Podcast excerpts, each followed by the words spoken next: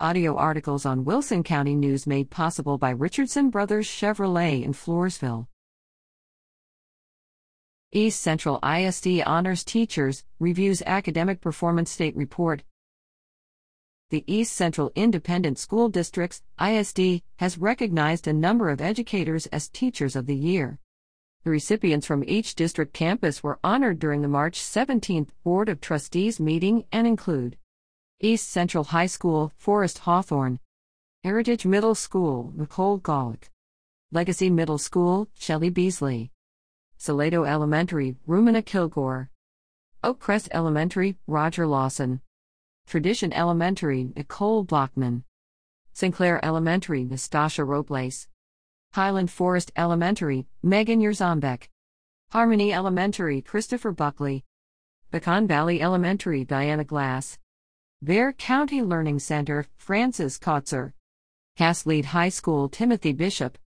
Hawthorne and Golick are also nominees for HEB's Excellence in Education Awards. Lawson also was honored as the district's Teacher of the Year, and Bishop was recognized as the Secondary Teacher of the Year.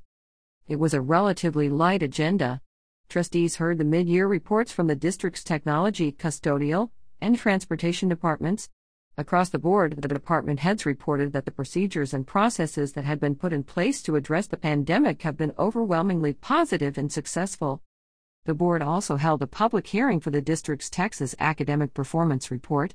Created by the Texas Education Agency, the report consolidates a wide range of information regarding the performance of students in each school and district in Texas each year.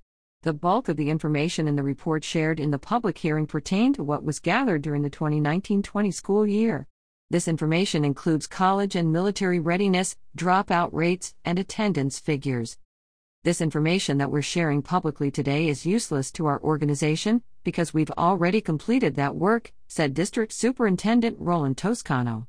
In many cases, we've already moved on to phases 2 or 3 in our planning.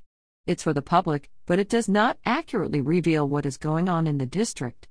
In other business, the board unanimously approved a donation of $7,800 from the Oakcrest Elementary PTA for adding shade to the school's playground and agreed to partner with the CAST network to take advantage of legislative funding for CAST Lead High School for the coming year.